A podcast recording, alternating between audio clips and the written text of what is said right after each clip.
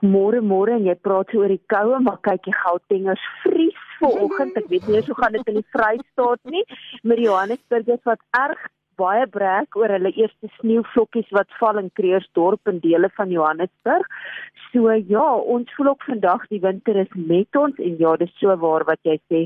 Ons het die voorreg om warm te wees. Ek het omtrent al my klere aan vanoggend, maar warm kry ek warm. Ja, en ons dink aan hulle wat buite moet werk en wat nie die voorreg het wat ons het om warm te wees nie. En Annelies, jy weet terwyl ek en jy net so saam kuier, dit val my by. Ek was in Kreersdorp gewees. Ek kom ons nou van die Transvaal af of van die ou Transvaal soos hulle sê mhm. Gauteng. En ek onthou toe ek 'n jong kind was in Kreersdorp, my ouma het daar mhm. gebly. Het ons in die sneeu gaan speel. En ek onthou al die pad wat ons opgery daar by Meshadow dorp en daar. Ek was seker so so 10 of 12. Ek het nou nog die foto's daarvan. Ek het nou die dag daarna gekyk ons het 'n sneeuman gebou op pad boontoe. Ja. ja. Heerlike tye daai goeie tye. Maar jy weet ons gaan nou oor minder goeie tye praat van uh, ja, jy weet jy Annelies, elke keer as ons gesels dan val dit my net by hoe geweldig innoverend skelms mm. is. En jy weet ek kyk dan so as ek ai Here, as hierdie skelms se produktiwiteit net positief vir ons land se ekonomie kan gebruik word. Maar die Here kan enigiets omdraai. Maar kom intussen terwyl dit nou nog aan die gang is, kom ons waarsku ons mense. Jy weet as jy praat van ontvoering die mees windgewendste misdaad. Dis baie baie sleg om dit te sê. So kom ons gesels 'n bietjie daarna daaroor. Ja, ek dink jy weet ons het verlede week se begin praat oor ehm um, ontvoering en die losprys wat hierdie ouens eis. En 'n uh, ou hoop natuurlik dat jy en jou familie nooit in so 'n situasie is nie, maar ek dink baie ouens wonder oor 'n losprysbetaling en hoe word dit gedoen? Jy weet, ons het mos hierdie idee altyd van in Hollywood gebeur en wat in die flieks afspeel en gebeur dit letterlik met daai sak kontant wat die ouens half undercover vir die ouens gee of is daar ander maniere, daar meer gesofistikeerde maniere wat hierdie ouens nou al deesdae gebruik om dit te doen? En die eerste ding is ek altyd aan hierdie goeters dink, dan dink ek aan Jy moet seker maak dat jou metode wat jy hierdie geld in die hande kry op so 'n manier seker geskied dat jy nie gevang kan word nie. Jy weet mense dink mos nou amper soos 'n skelm van wat dink hulle om die geld veilig aan hulle kant te kry. So ja, as jy 'n klein losprys het, dan werk kontant sekerlik goed vir die ouens, dit vir die navorsingsfonds sê, as dit nou sê maar soos 'n bedrag is van kom ons sê nou R5000 of so aan. Maar as jy kyk partykeer na die miljoene wat geëis is, dan maak dit tog sekerlik sin dat hierdie ouens nie hierdie sakke vol kontant vir ouens van mekaar kan gee nie want in Suid-Afrika ehm um, dit is eintlik half ironies dat selfs die die ontvoerders ook moet dink hoe veilig is dit vir hulle om hierdie geld te kan ontvang. So jy kan ook eenvoudig nie net 'n elektroniese oorplasing gaan maak van hierdie groot bedrag geld nie want dan kan die bank baie vinnig sien maar wag, hier's nou iets wat anders is aan wie behoort die bankrekening aan wie hierdie geld weet oorbetaal is van waar af kom dit so gewone EFT of 'n bankoorbetaling is definitief ook nie een van die opsies vir die losprys om oorbetaal word nie. So daar's versake drie maniere hoe hierdie losprys dan andersins betaal word as dit nie net 'n klein bedrag kontant is nie. Die eerste metode wat hierdie ouens gebruik is die sogenaamde e-wallet, veral wanneer dit ook by kleiner bedrae is En die groot voordeel van dit is natuurlik dat die ouens dit anoniem kan doen. En dit maak dit veel moeiliker vir wetstoepassers om die kriminele wat agter so 'n e-wallet is vas te trek. Die tweede manier is die sogenaamde Hawala-stelsel wat 'n informele vertrouensgebaseerde geldoorplasingsstelsel is wat onder verskillende name in verskillende dele van die wêreld gebruik word. Nou hierdie metode word eintlik in gewone omstandighede as 'n wettige transaksie gebruik baie kere, jy weet, is dit soos 'n ek bly in een deel van die wêreld, my familie bly in 'n ander deel van die wêreld en hulle moet geld kry, so dan gebruik hulle hierdie Avala stelsel, maar dit word ook dikwels op onwettige maniere gebruik soos onbelastingontduiking of vir kriminele aktiwiteite om dit te finansier. En ons weet, ontvoerings en wanneer daar losprys betaal word, is glad nie wettig nie, so dis hoekom dit gebruik word. Nou met die Avala stelsel is dit nogal 'n interessante manier hoe hulle dit gebruik.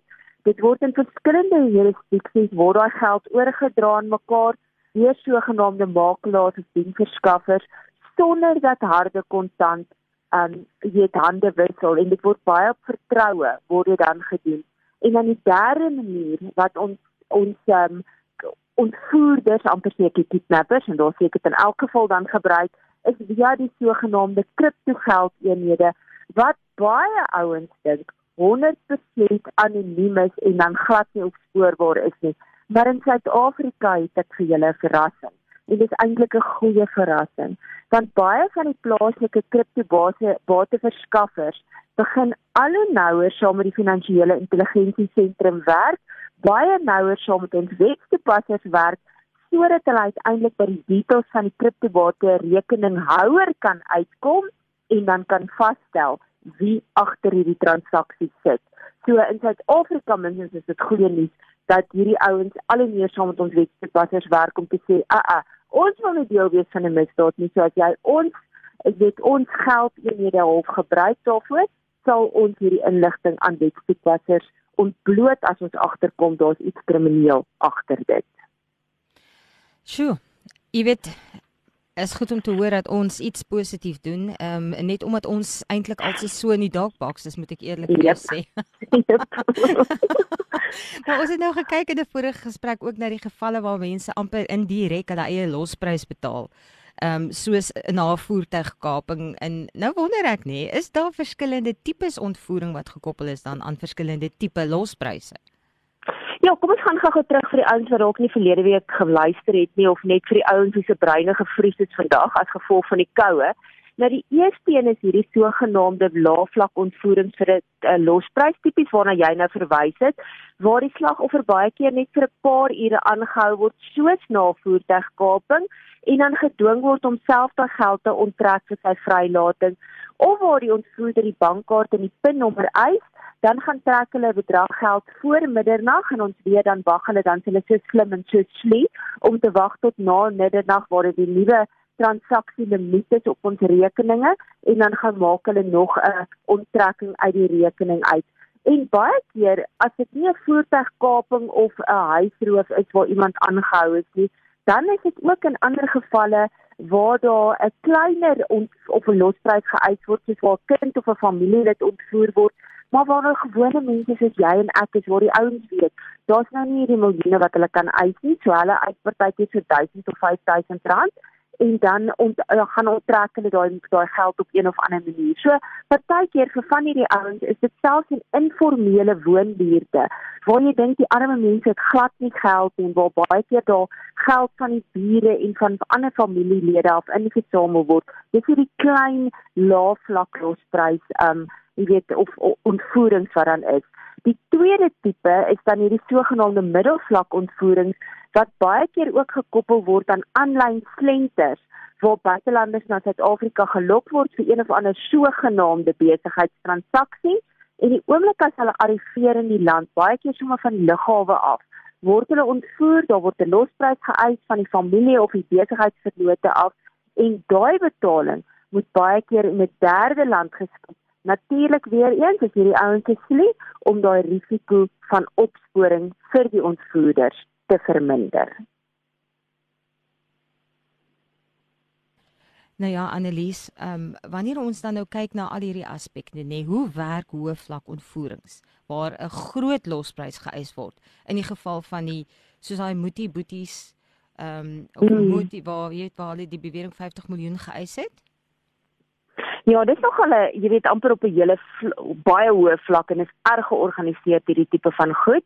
En dan is dit in sulke gevalle ook jy weet waar daar transnasionale misdaadsyndikaate betrokke is en in Suid-Afrika word daar beweer dat daar ook selfs welgestelde Mosambiekse en Pakistaniese syndikaate dan funksioneer en hulle kom dan weet hulle dat besluit dan wie kan hulle in Suid-Afrika gebruik om hulle te help met die uitvoering van hierdie ontvoerings.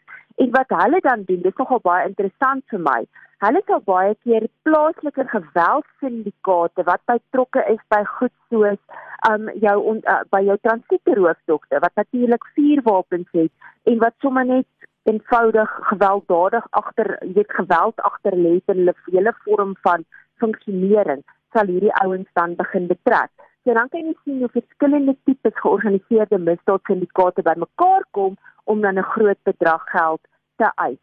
En hierdie mega syndikaat is dan natuurlik baie professioneel en dan sal hulle byvoorbeeld gaan hulle maak 'n studie van die slagoffer, wat hulle wat is hulle bewegings, hoeveel geld kan hulle uit van hierdie ouens? Jy weet hoe sterk is hulle? Hoe sterk is die besigheid? Hoe sterk is die familie? En daar's 'n hele paar gevalle behalwe vir die wat met die Moutie broers gebeur het. Um jy weet wat al so was. Daar's ook 'n paar sulke gevalle wat in Natal gebeur het en ek weet ook hier in, in Gauteng met 'n paar van die besigheidsmande wat al so gebeur het in in, in spesifiek in Gauteng.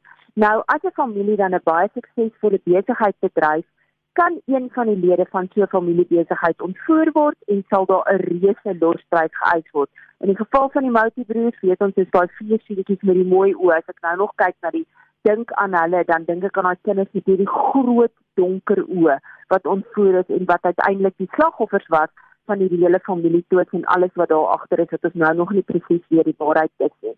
Maar dan is daar ook sogenaamde copycat groepe wat 'n hoë profiel uh, individu sal teiken en hulle sal minder tevrede wees en selfs onderhandel teen of opsigte van hoeveel van die losprys uiteindelik betaal word.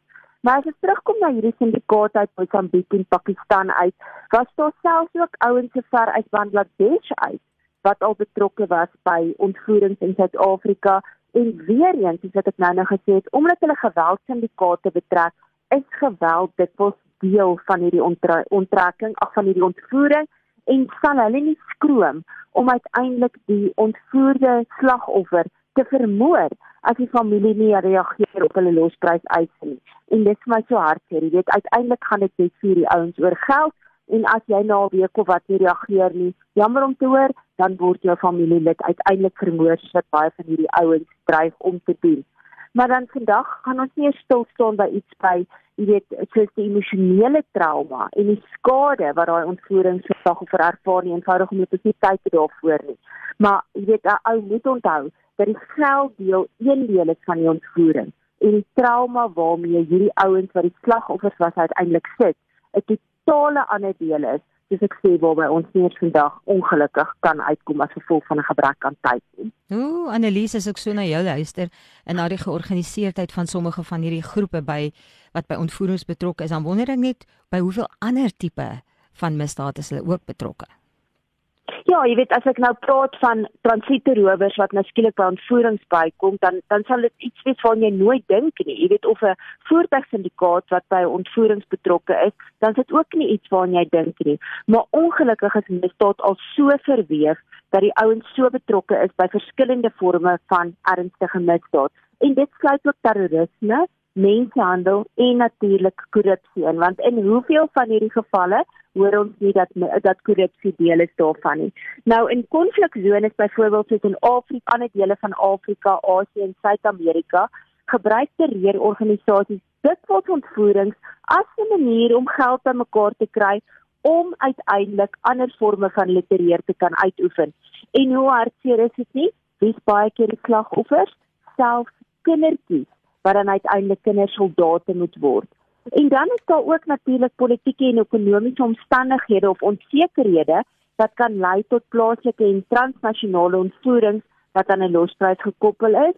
En baie keer is daar bendes daar wat daarbey betrokke is en hulle sal ouens weer eens teiken wat kapitaalkragtig is of selfs internasionale besoekers of internasionale werkers. So dis maar altyd daai risiko dat 'n ou het as hy vir 'n groot transnasionale maatskappy werk en jy gaan in sekere dele van Afrika of in Asië of in Suid-Amerika in dat jy ontvoer kan word en dat daar 'n losprys geëis kan word. Dis nie net iets wat ons in fliek sien nie, dis ongelukkige realiteit.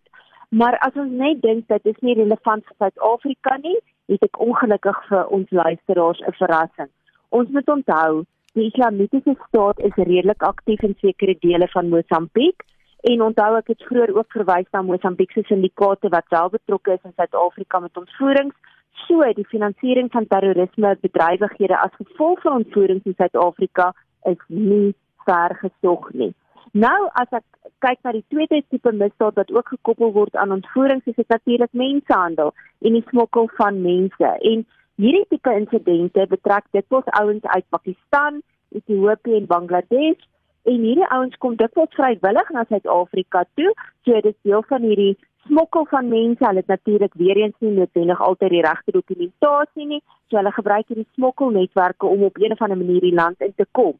Maar wat doen hierdie ouens dan? Die oomblik as hulle veilig hulle in Suid-Afrika laat arriveer, dan sê hulle vir hulle, "Aa, ah, jy gaan nou uiteindelik aangehou word vir 'n losprys wat jou familie nou maar betaal uit Bangladesh of Pakistan of Ethiopië uit. Al het jy nou klaar klomp geld betaal om tot Suid-Afrika te kom, vir die ouens sien dit net as nog 'n manier om nog geld te maak uit hierdie hele onwettigheid van die smokkel van die ouens tot in Suid-Afrika ook. En dan die laaste een waarna ek verwys het is natuurlik korrupsie, want weer eens soos met baie ander misdade is daar altyd jy weet wetstoepassers en douanebeamptes en selfs polisielede wat omgekoop kan word sodat misdadigers hulle sin kan kry. En by ontvoerings is dit ongelukkig nie anders nie, jy weet. Hierdie ouens sal uh, bereid wees om vir 'n paar rand sal hulle bereid wees om 'n ander uh, weet 'n oog te draai of die kop aan die ander kant te draai sodat hulle nie kan sien wat aangaan nie. Self, jy weet, hierdie goeder het altyd 'n 'n baie hoë prys. En dan is daar ongelukkig ook een ondersoekende joernalis wat beweer het dat 'n sentrale tema ten opsigte van Suid-Afrika se groot ontvoerings um, syndikaate of bendes is dat daar wel korrupte polisielede is wat um, inligting en selfs uniforms en wapens verskaf aan ontvoeringssyndikaate en partykeer selfs help sodat die ontvoerders kan ontsnap. Maar die goeie nuus is ook dat 'n klomp van hierdie ouens wel al gevang is en gefonnis is. Nou ons het uh, ter afsluiting verlede week gepraat oor wat 'n mens te doen staan in die geval van ontvoering. Baie ouens weet nie moet hulle die polisie kontak, moet hulle nie die polisie kontak nie want hulle word gewoonlik gesê jy beter nie die polisie kontak as jy wil hê jou familielid moet veilig wees nie.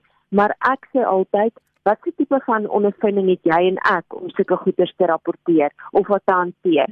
So my aanbeveling is eerder kontak die polisie met die beskikbare inligting wat jy het, selfs al word daar losprys geëis, sodat dit ondersoek kan word, sodat die gijslaer onderhandelaars kan inkom en dit professioneel kan hanteer. Hierdie ouens is opgelei daarvoor en uiteindelik sodat jou geliefde of jou kollega so gou as moontlik vrygelaat kan word. Sy is aaklige goed om so vroeg in die week oor te praat, maar dit is ongelukkig die realiteit en soveel te meer ons verantwoordelikheid om teen hierdie dinge te staan in geloof, mm. te bid daarvoor en ingelig te wees daar rondom en dit is wat ons nou gedoen het. Annelies, ons kan ook graag, ons wil ook graag mense verwys na verdere kennis en dit is waar jy dan inkom, hoe sal hulle dit kan doen?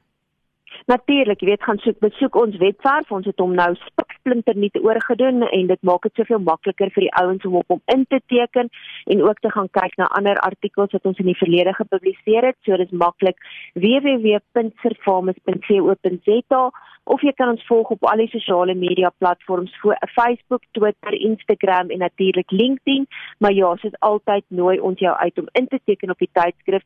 Hierdie is net 'n deel van dit wat ons publiseer. As jy die groter prentjie wil hê, moet jy die volledige artikels lees wat ons elke maand publiseer. Ja, so word deel van die span, word deel van die oplossing teken in observamus dis nie so duur nie.